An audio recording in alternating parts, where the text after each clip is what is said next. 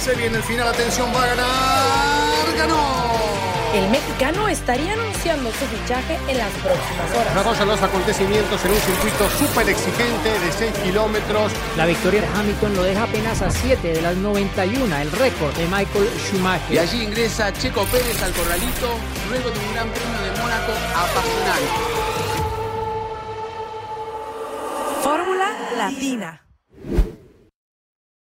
Hola, ¿cómo están? Bienvenidos a este segundo episodio de Fórmula Latina. Estamos listos con mis compañeros, por allí está Giselle, Diego, Juan, para hablar un poco de Fórmula 1, de esto que tanto nos gusta. Hemos tenido muchos buenos resultados ¿eh? del primer episodio, muy buenos comentarios eh, y el apoyo de todos ustedes, que esperemos se siga eh, aumentando, agrandando, que siga creciendo en los próximos días. Eso es lo que nos gustaría a todos. Y bueno, sobre todo pasarla bien, que es la idea de, esta charla que, emprendimos hace solo una semana. Así que bueno, invitados todos para participar. Vamos por partes porque hay muchas cosas para hablar. Eh, recién dejamos atrás el Gran Premio de Hungría, eh, que también nos dio bastante material para analizar. Así que bueno, algunas cositas tenemos por allí anotadas para ir eh, desglosando con el pasar de los minutos. Voy, empiezo por la dama, ¿no? Como corresponde. Giselle, ¿cómo estás? Bien, Cris, qué gusto verlos nuevamente. Ya eh, se me había olvidado lo que era verle las caras cada semana, entonces esto de verlos así me, llena el corazón. Y sí, mencionar y agradecer de verdad a todos los que nos han escrito tantos mensajes, eh, súper buena vibra, muy positivos de que les ha gustado el podcast, de que estamos de nuevo juntos. Y eh, también nos han mandado muchos temas, así que bueno, paciencia poco a poco. Invitados también vamos a tener, o sea que poco a poco les prometo que vamos a ir cumpliendo todo lo que nos pidan. Bueno, nos vamos a España, chicos, ¿le parece primero? ¿Eh? pues tío, pues tío. Diego, claro, a Diego Mejía. Dieguito, ¿cómo estás? Venga, tío, a tope. un saludo, un gusto verlos eh, nuevamente y bueno, listos aquí para hablar de, todos los temas que, quieran tocar y que la gente pues también nos ha sugerido. Eh, ha sido pues una semana más de Fórmula 1, tenemos ahora una semana sin carrera después de esas tres seguidas, que pues para la gente que estuvo allí seguro que fue muy duro, o sea, no es como que, eh, o sea, no es lo mismo que, que antes porque no es el paddock que hemos conocido, en el que hemos estado tantas veces juntos y como que mantenerse dentro de esa burbuja durante tantos días seguidos, eh, lejos de casa, que algunos ni siquiera regresarán a casa en medio de estas eh, dos carreras, eh, realmente pues es eh, de felicitarlos a todos los que han hecho la labor y bueno, estamos apenas arrancando esto y ojalá que las cosas vayan a mejor para que se pueda cumplir todo el calendario planeado. Bueno, yo le digo Dieguito no por la edad, sino por su tamaño, ¿no? Cuerpo de ciclista, más chiquito, por eso le digo Dieguito y cariñosamente. Juancito, también, ¿cómo andas? ¿Bien? Hola, Cristian. Bueno, Giselle, Giselle, Dieguito, yo siempre le voy a decir Dieguito toda mi vida. Este, no al aire, siempre cuando estamos en las transmisiones digo Diego, porque tampoco vamos a estar con. Pero si no es Dieguito. Y este, la verdad que me sumo a lo de Diego porque han sido tres semanas durísimas, no solamente para los que están este, dentro de la Fórmula 1, sino a todos, porque hay que adaptarse a una nueva modalidad que, cuesta al principio. Muchos compañeros que estaban ahí, como nosotros, en, en, yendo las carreras, no han podido ir los que están no pueden ir a algunos sitios, a otros sí. La verdad que es una Fórmula 1 desconocida, pero el mérito a los mecánicos, sobre todo lo vamos a hablar después, ¿no? Lo que sucedió con el equipo Red Bull, luego de tres semanas rompiendo el curfew, el toque de queda, sin este, salir del hotel prácticamente, sin ver a la familia. La verdad que ha sido muy duro, pero los resultados, por otro lado, fueron fantásticos, ¿no? Tres grandes premios entretenidos, tal vez no por los ganadores, porque son prácticamente siempre los mismos, sino por todo lo que se vio con este regreso a la Fórmula 1 que la necesitábamos tanto. Bueno, vamos a ir por parte. En principio le contamos a todos que nos vamos a ir turnando en esto de la conducción para que no piensen que la desplazamos a Giselle, va a volver a, conducir estos espacios de Diego, Diego, Diego, ahí, ahí lo, señalo a Diego, es acá, ¿no? Ahí abajo, sí, ahí, el próximo es Diego, miren. Ok, me, parece, me parece muy bien, para que vayan, vayan tomando responsabilidades, muchachos. Está muy bien, está muy bien. Y si les parece, vamos con el primer tema, porque creo que Mercedes, como está primero y está ganando todo, también corresponde que sea el primer tema que toquemos hoy, ¿no? Y, bueno, viene la verdad que marcando claramente la diferencia el equipo y lo que me gustaría hablar con ustedes, eh, ¿está en otro planeta, en otra dimensión Hamilton? Eh, porque si lo comparamos con su compañero de equipo, bueno, hay tiempos similares a la hora de clasificar y demás, pero a la hora de la verdad siempre es el que se destaca por sobre los demás eh, y el que marca la diferencia, ¿no?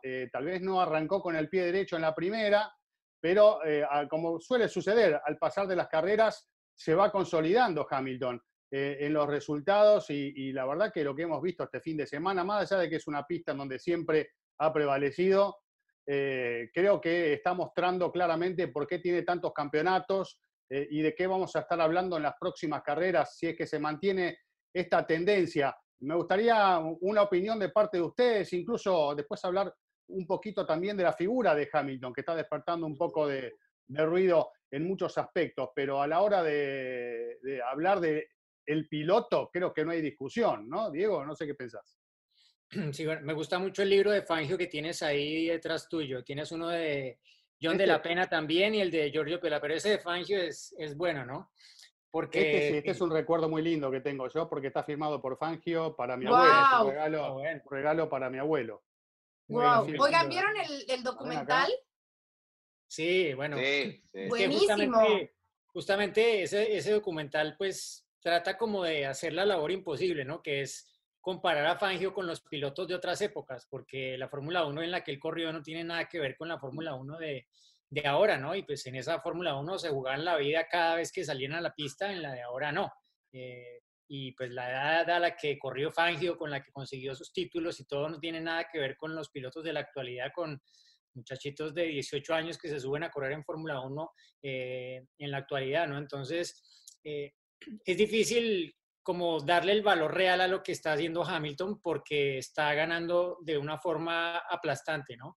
pero gana de forma aplastante porque no comete errores, así de simple, porque está acompañado del mejor equipo, porque se ha sabido rodear no solamente del equipo Mercedes, sino de ese círculo más cercano a él que también es muy clave para los pilotos y que en este momento lo tienen en un balance de todo que uno diría es eh, perfecto, ¿no? Más allá de que esté pues peleando por sus causas, las que quiere apoyar eh, y todo esto, mm, como que en lugar de distraerlo, es como una motivación más para él, para dar la lucha y ser el que está, eh, bueno, como lo hizo en el podio de, del Gran Premio de Estiria, que hizo ese gesto que, que fue muy poderoso como imagen eh, y que pues de alguna forma muestra las otras cosas que lo están moviendo a él en este momento, ¿no? Más allá de, pues, el, el el, hambre competitiva que, que, mueva a los grandes campeones, incluso cuando lo han ganado todo, como es el caso suyo, ¿no?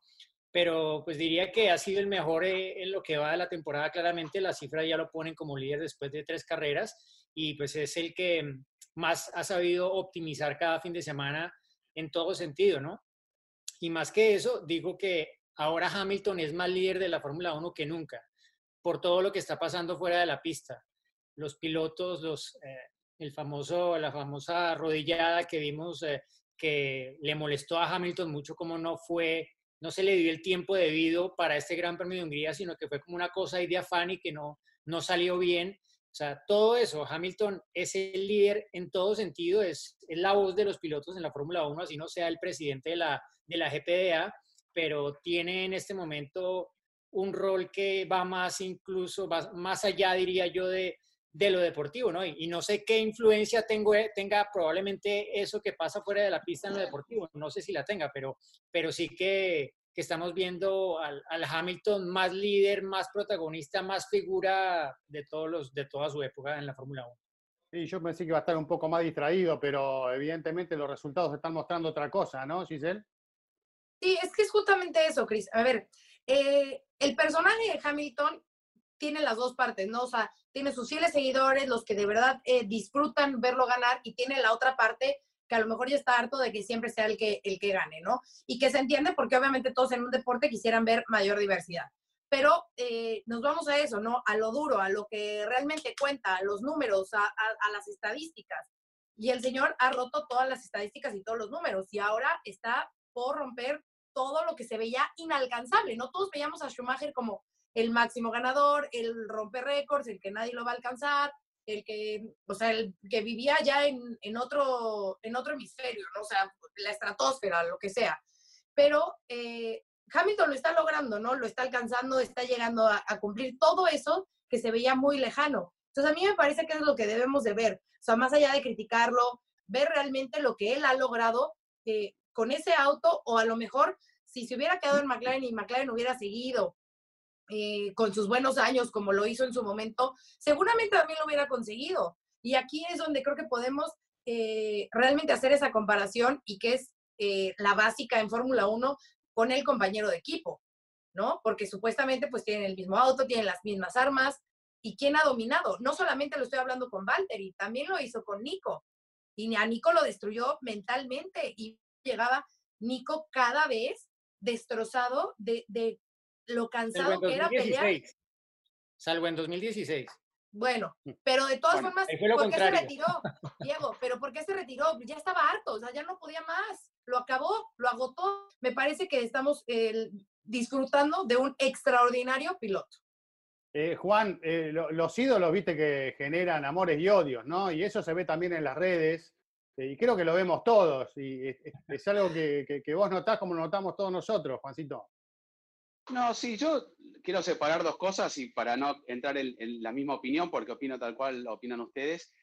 Hamilton el personaje, porque siempre ha sido un personaje, ahora con una lucha digna y justificada, ¿no? Tal vez extremando un poco o tirando demasiado la cuerda, pero eso será criterio de él, no me puedo meter en lo que él piensa porque es algo muy profundo, ¿no?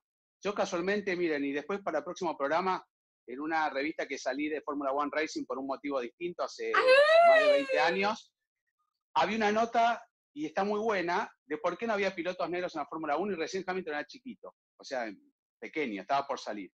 Y miren a lo que viene hoy, ¿no? Después de 20 años, cómo está ahora la Fórmula 1 poniendo carteles que finalice el racismo. Por eso yo lo dejo de lado cuando Hamilton estaba de novio con, ¿cómo se llamaba? La Schwarzenegger.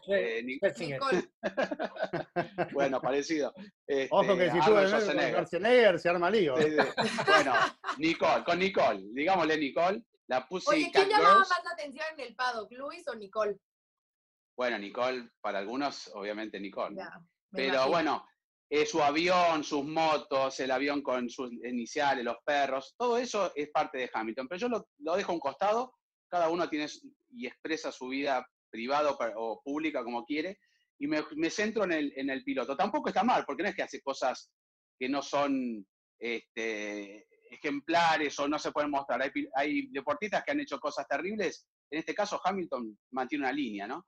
Este, yo me enfoco en el piloto y el piloto ha sido extraordinario y ahora también quiero que no piensen que lo estoy defendiendo y, soy tengo un favoritismo hacia Hamilton. Me gustan todos los pilotos y cada época tuvo, tuvo un piloto que admiré como hemos admirado todos, me imagino, ¿no?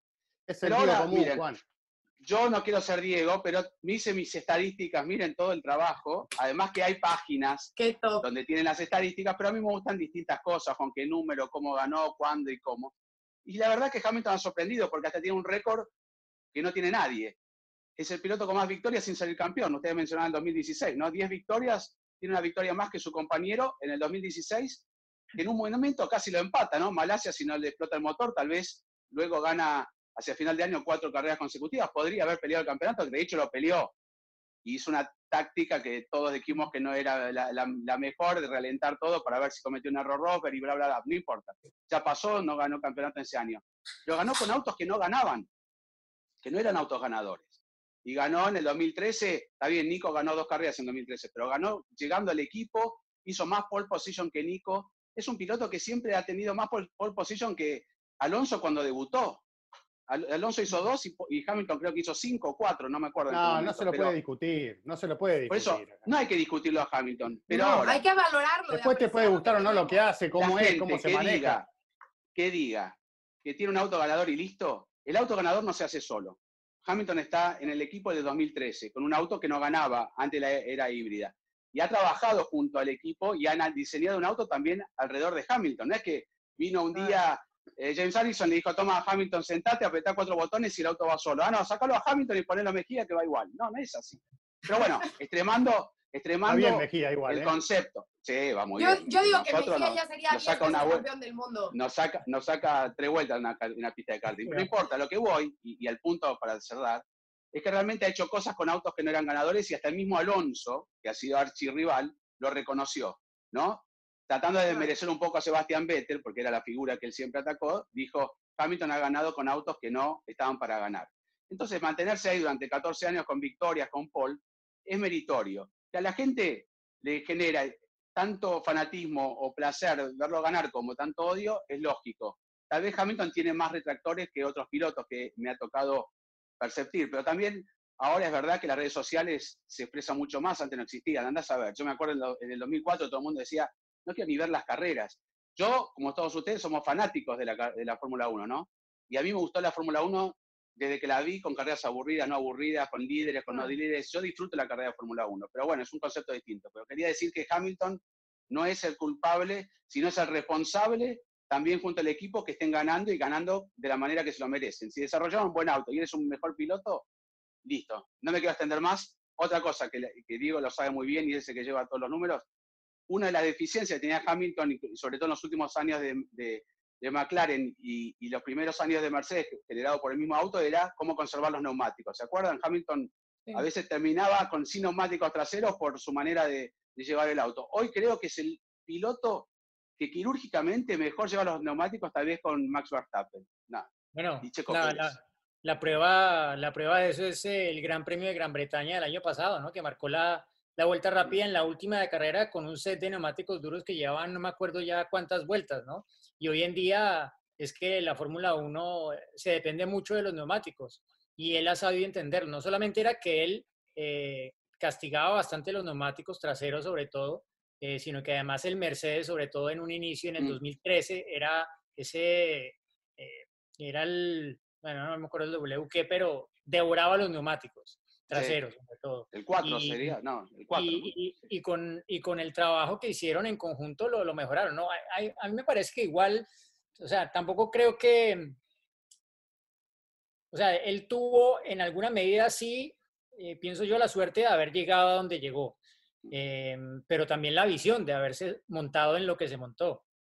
Porque cuando él firmó con Mercedes, eh, el motor este que lo, los propulsó al primer título sobrados y que esa ventaja la han tenido un buen número de años, no siempre, pero eh, digamos que este año vuelve a ser Mercedes el mejor motor, es algo que, que ha definido esta era turbohíbrida de la Fórmula 1 y a mi modo de ver sí que, o sea, no se nos puede olvidar que esto se llama automovilismo y es, es de las cosas que siempre dice mi papá y que eh, se lo recuerda a todo el mundo cuando le, le, le, piden comparar y valorar a los pilotos. Y esto se llama automovilismo y el, automóvil, el, auto, el coche, eh, el monoplaza, como lo quieran llamar, es el que define qué tanto puedes conseguir.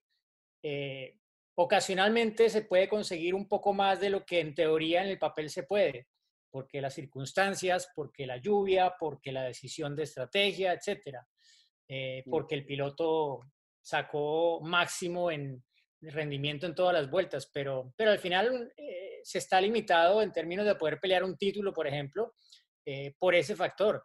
Y en eso es claro que Hamilton se montó en el equipo ganador. O sea, Mercedes cuando él llegó allí eh, ya estaba todo encaminado para que tuvieran el, el motor que, que, pues ha sido clave en todo esto, ¿no? Pues por algo, algunos lo, la definen la era turbo híbrida como la fórmula motor, porque se ha dependido más de eso que, que de otros factores con el paso de las temporadas ha habido una convergencia en el rendimiento entre unos y otros, pero, pero al inicio era muy marcado quiénes tenían motor y quiénes no, ¿no? O sea, Williams estaba peleando adelante porque tiene el motor Mercedes y mírenlo después de varios años cómo, cómo se ha ido para atrás a pesar de haber mantenido el mismo motor, pero a lo que voy es a que, que es claro que Hamilton se subió en el equipo que era y bueno, es que al final los grandes campeones, pues de alguna forma todos... Eh, tienen eso en común. O sea, Senna Senna, está, Senna si se hubiera quedado en Lotus, ¿habría conseguido todos esos títulos? No.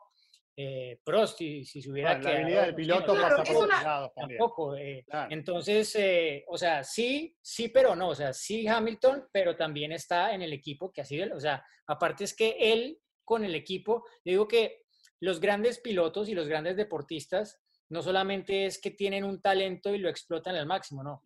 Es que aparte de eso, saben aprovechar el talento de quienes le rodean y saben rodearse. O sea, eh, Hamilton se apoya de todo el grupo que tiene alrededor, todos creen en él y hay una sinergia allí que cada año que pasa, cada temporada que pasa, gana más impulso y le permite incluso a él mejorar de un año a otro porque sabe más, porque conoce más, porque ya con mirarse, hacerse un gesto, decirse una palabra, se entienden con el ingeniero, con Toto Wolf, con todo el mundo. Entonces, eso obviamente es clave, es algo que trae mucho impulso y que no necesariamente lo conseguiría si se cambiara a otro equipo. Entonces, yo creo que, que, van las cosas de la mano, el piloto, pero, pero también eh, el equipo y obviamente la técnica, que es la que al final te permite llegar a cierto nivel, ¿o no?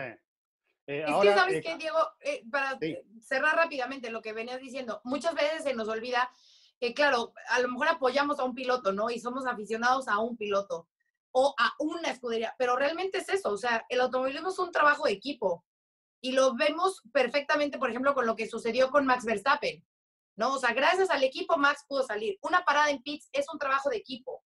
Si hacen un error, ya lo que pueda hacer el piloto ya lo echaron a perder si hay un error en los pits. O sea, el automovilismo es un trabajo de equipo y todo tiene que estar conjuntado. Ah, que encima tienes un piloto con gran talento, con unas grandes manos, que encima tiene suerte. Ah, bueno, pues chapo, tienes a un Lewis Hamilton en un Mercedes que va lapeando al que va en quinta posición.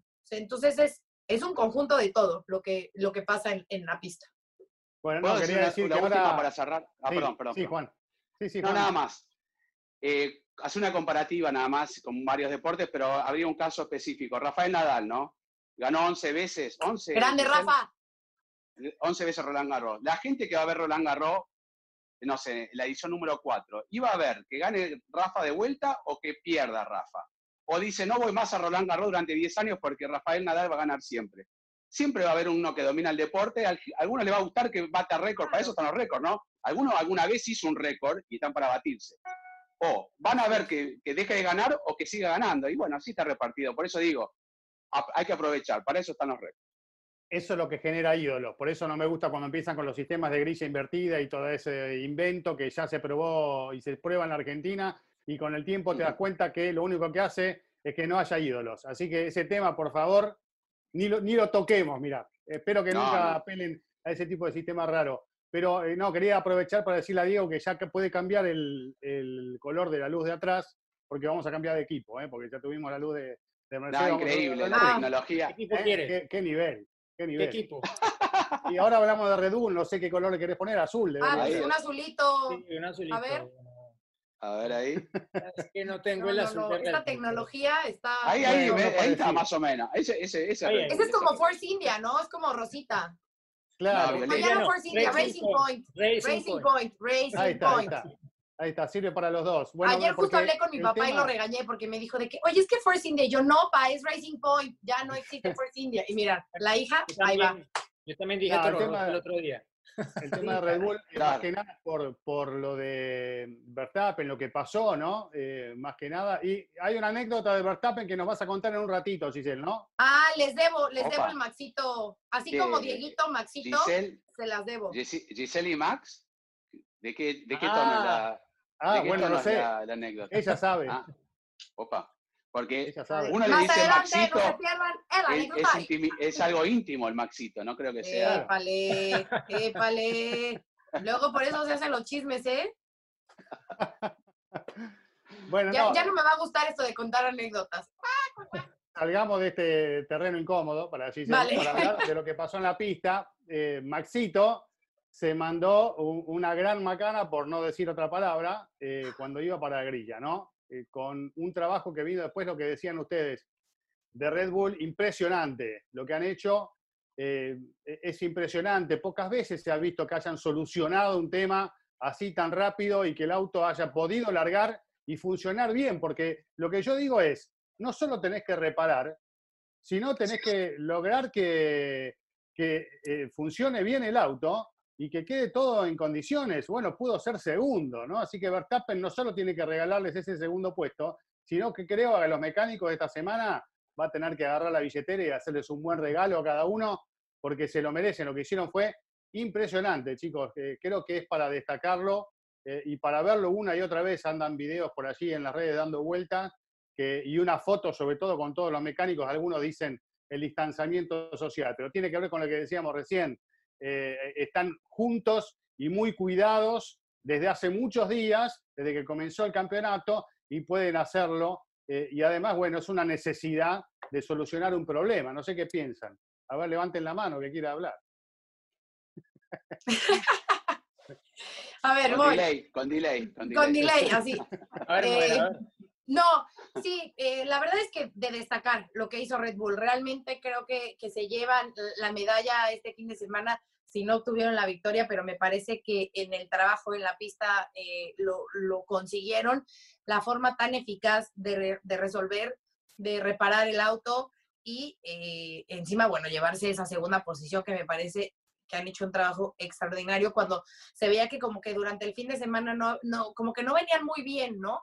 Y, logran obviamente ese, ese podio y ese gran resultado después de lo que habían venido trabajando durante el fin de semana. Por supuesto, eh, Max acepta eh, el error, pero sumamente agradecido. Eh, habrá, estar interesante, ¿eh? Saber si se los llevó a cenar, si les mandó.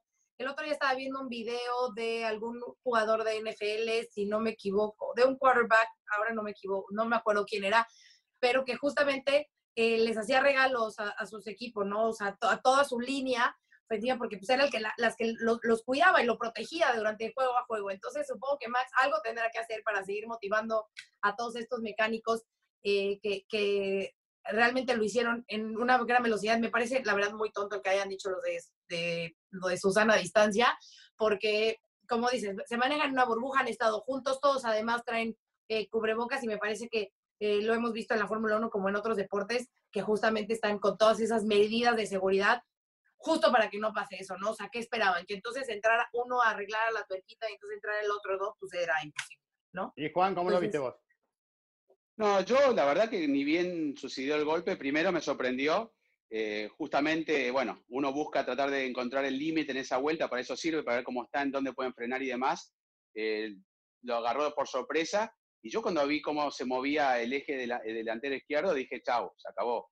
Eh, después viendo algunas repeticiones de algunos periodistas, en, ex pilotos en holandeses y demás, también todos pensábamos que ya está, ¿no? Y de hecho yo dije, bueno, tal vez va a los boxes, no, el equipo una decisión perfecta, decir, vamos a tratar de arreglarlo, era obvio, pues si ya iban a los boxes, a los pit a tratar de arreglarlo, tenía que largar último. Entonces tomaron la decisión correcta de ir ahí tratar de ver si lo podían arreglar. Y la verdad que sorprendió porque, ¿qué, ¿cuántos fueron? ¿20 minutos, Diego? ¿19 minutos? Y, y, algo un poquito más. Parecía una coreografía de baile, no sé, nado sincronizado, era una mano en cada lugar, nadie se, ponía delante. Además la presión, ¿no? Porque una cosa hemos, es hemos estado tranquilo y otra cosa es contra. Bueno, hemos estado delante de boxes nosotros durante toda nuestra vida ahí en, y con Diego, con, con vos también, Cristian y Giselle, obviamente, y hemos visto que en pruebas a veces, cuando falta poco tiempo, están todos apurados y ves que corren en algunos equipos, se tropiezan, vienen corriendo. Esto era increíble, parecía cámara lenta. Y bueno, y lo arreglaron con una tranquilidad que por eso no hay mucho más que agregar. Honestamente, en ese momento dije, no, no larga. Qué macana se mandó. Y bueno, mira vos. Ahora digo, se fue en un avión privado con todo derecho, porque después compararon a, Lando Norris que se queda trabajando, que también Lando Norris se sacó la foto trabajando para hacer un poco de redes sociales, que me parece loable lo que hizo. Pero el próximo, la próxima carrera, está bien que es en Inglaterra, pero pone la España avioncito privado, muchachos, ¿cuántos fueron? ¿10, 11? Todos arriba del avión. ¿O no? Claro. ¿Eh? Algo tiene que hacer, algo, algo, algo de que lo lleve. tiene que remunerar. Lo baja a Richardo del avión, lo baja a Richardo del avión y que lleve a los mecánicos y listo. Vos que tenés confianza, si se le podés preguntar, a ver qué quieres. Le voy a escribir, le voy a preguntar.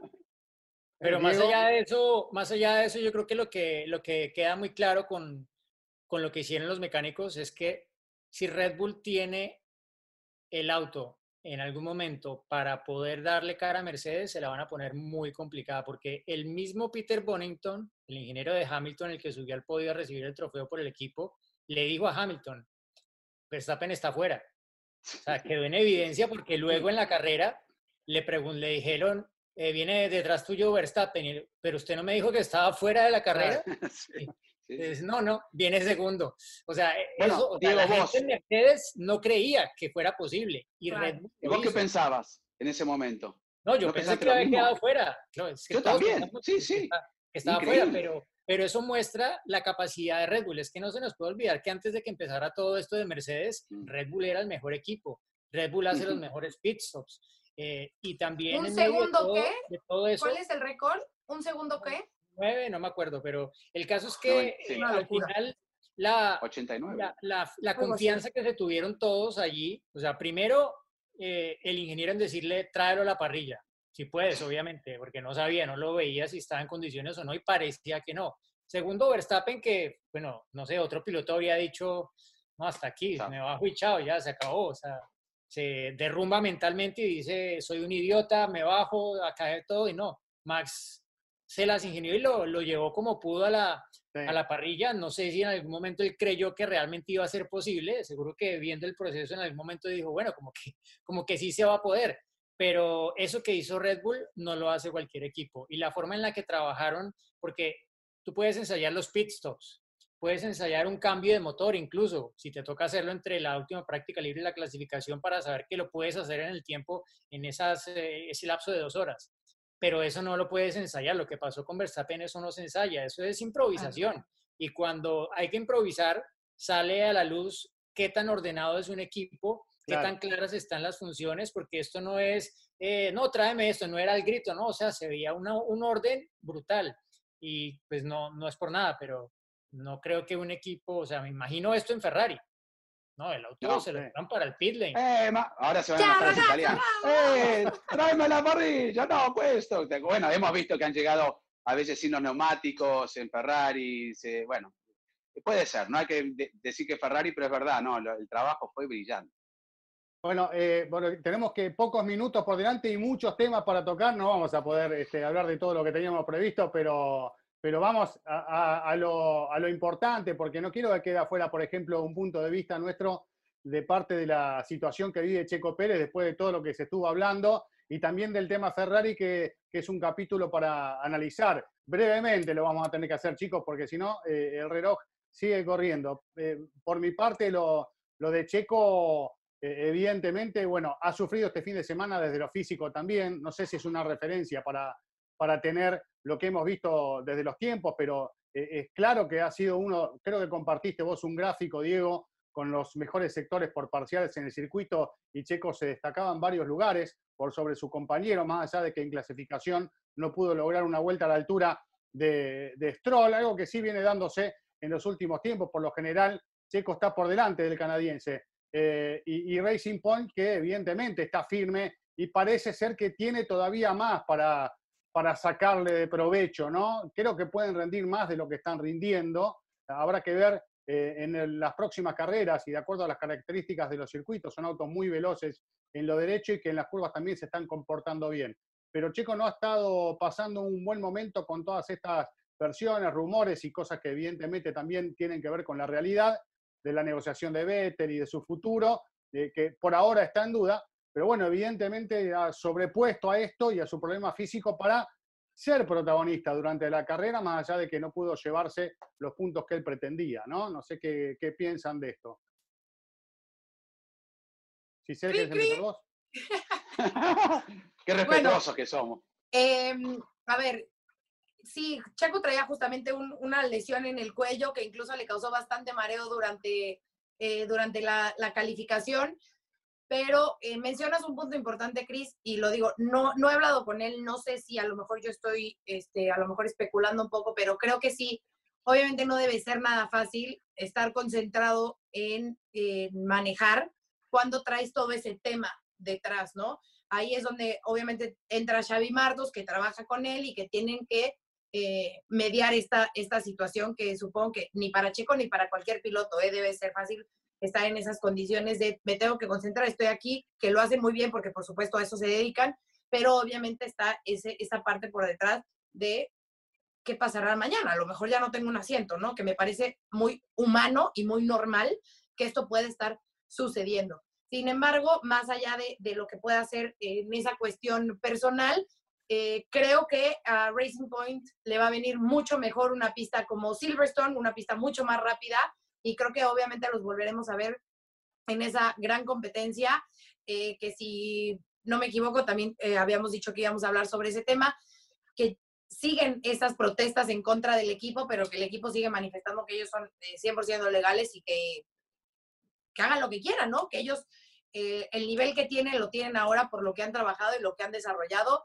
Así que me parece que vamos a seguir teniendo una temporada en donde veremos a los Autos Rosas manteniéndose muy cerca de la punta.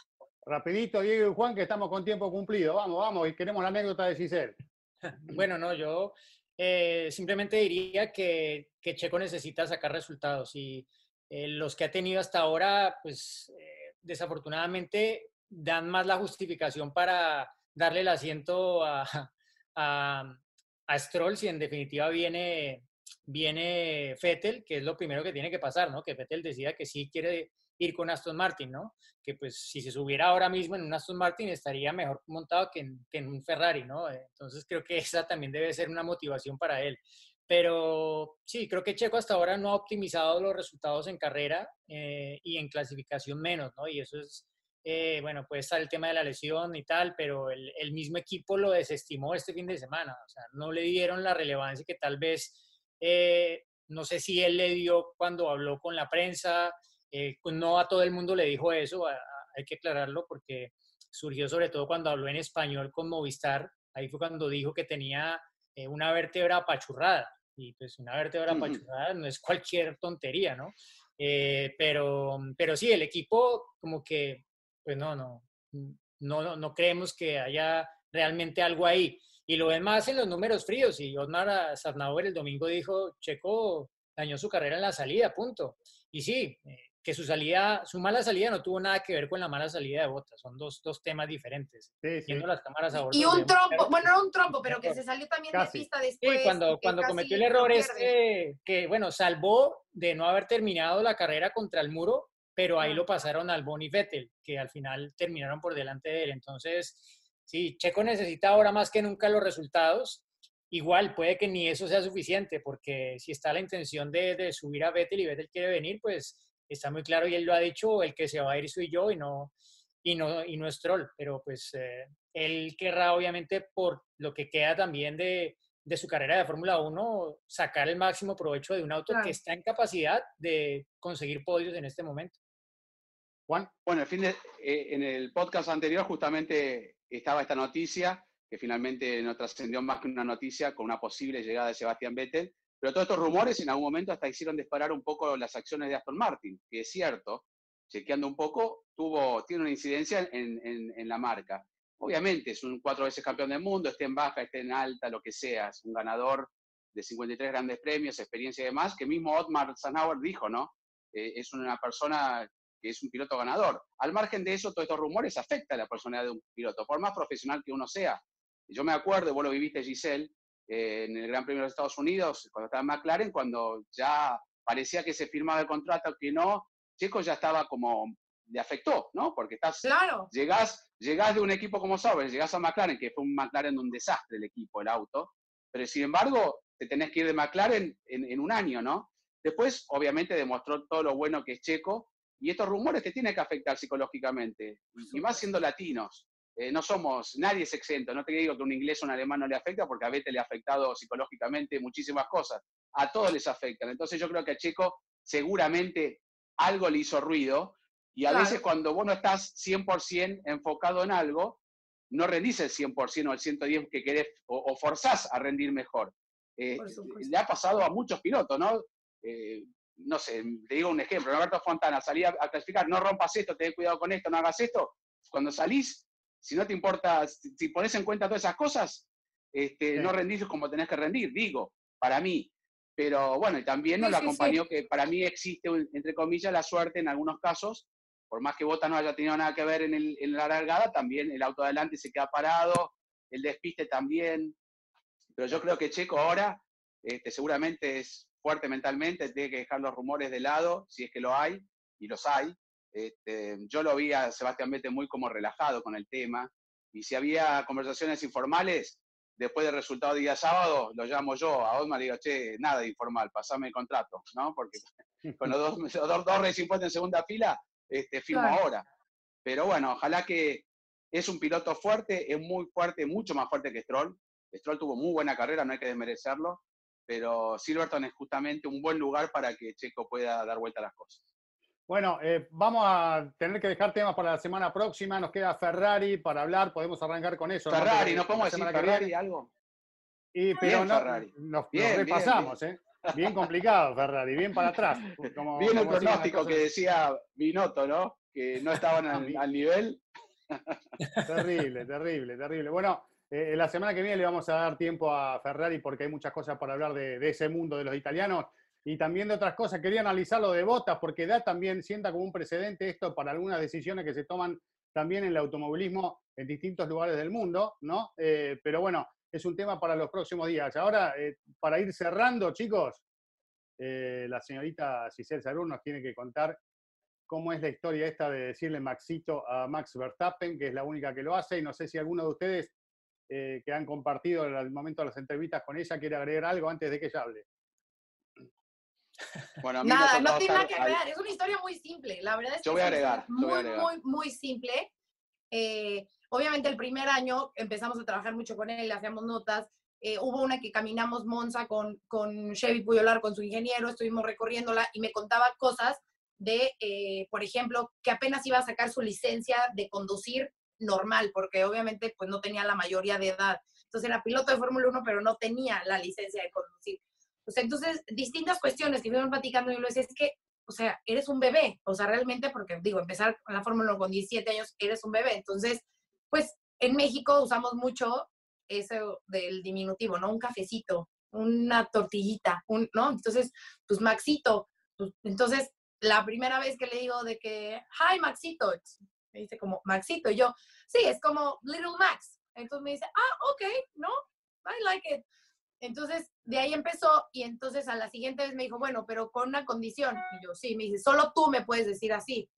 Le dije, va, perfecto, pues solo yo, solo yo le digo Maxito, entonces ya cada entrevista era Maxito, Maxito, entonces ya hasta los de su equipo sabían que era para mí Maxito.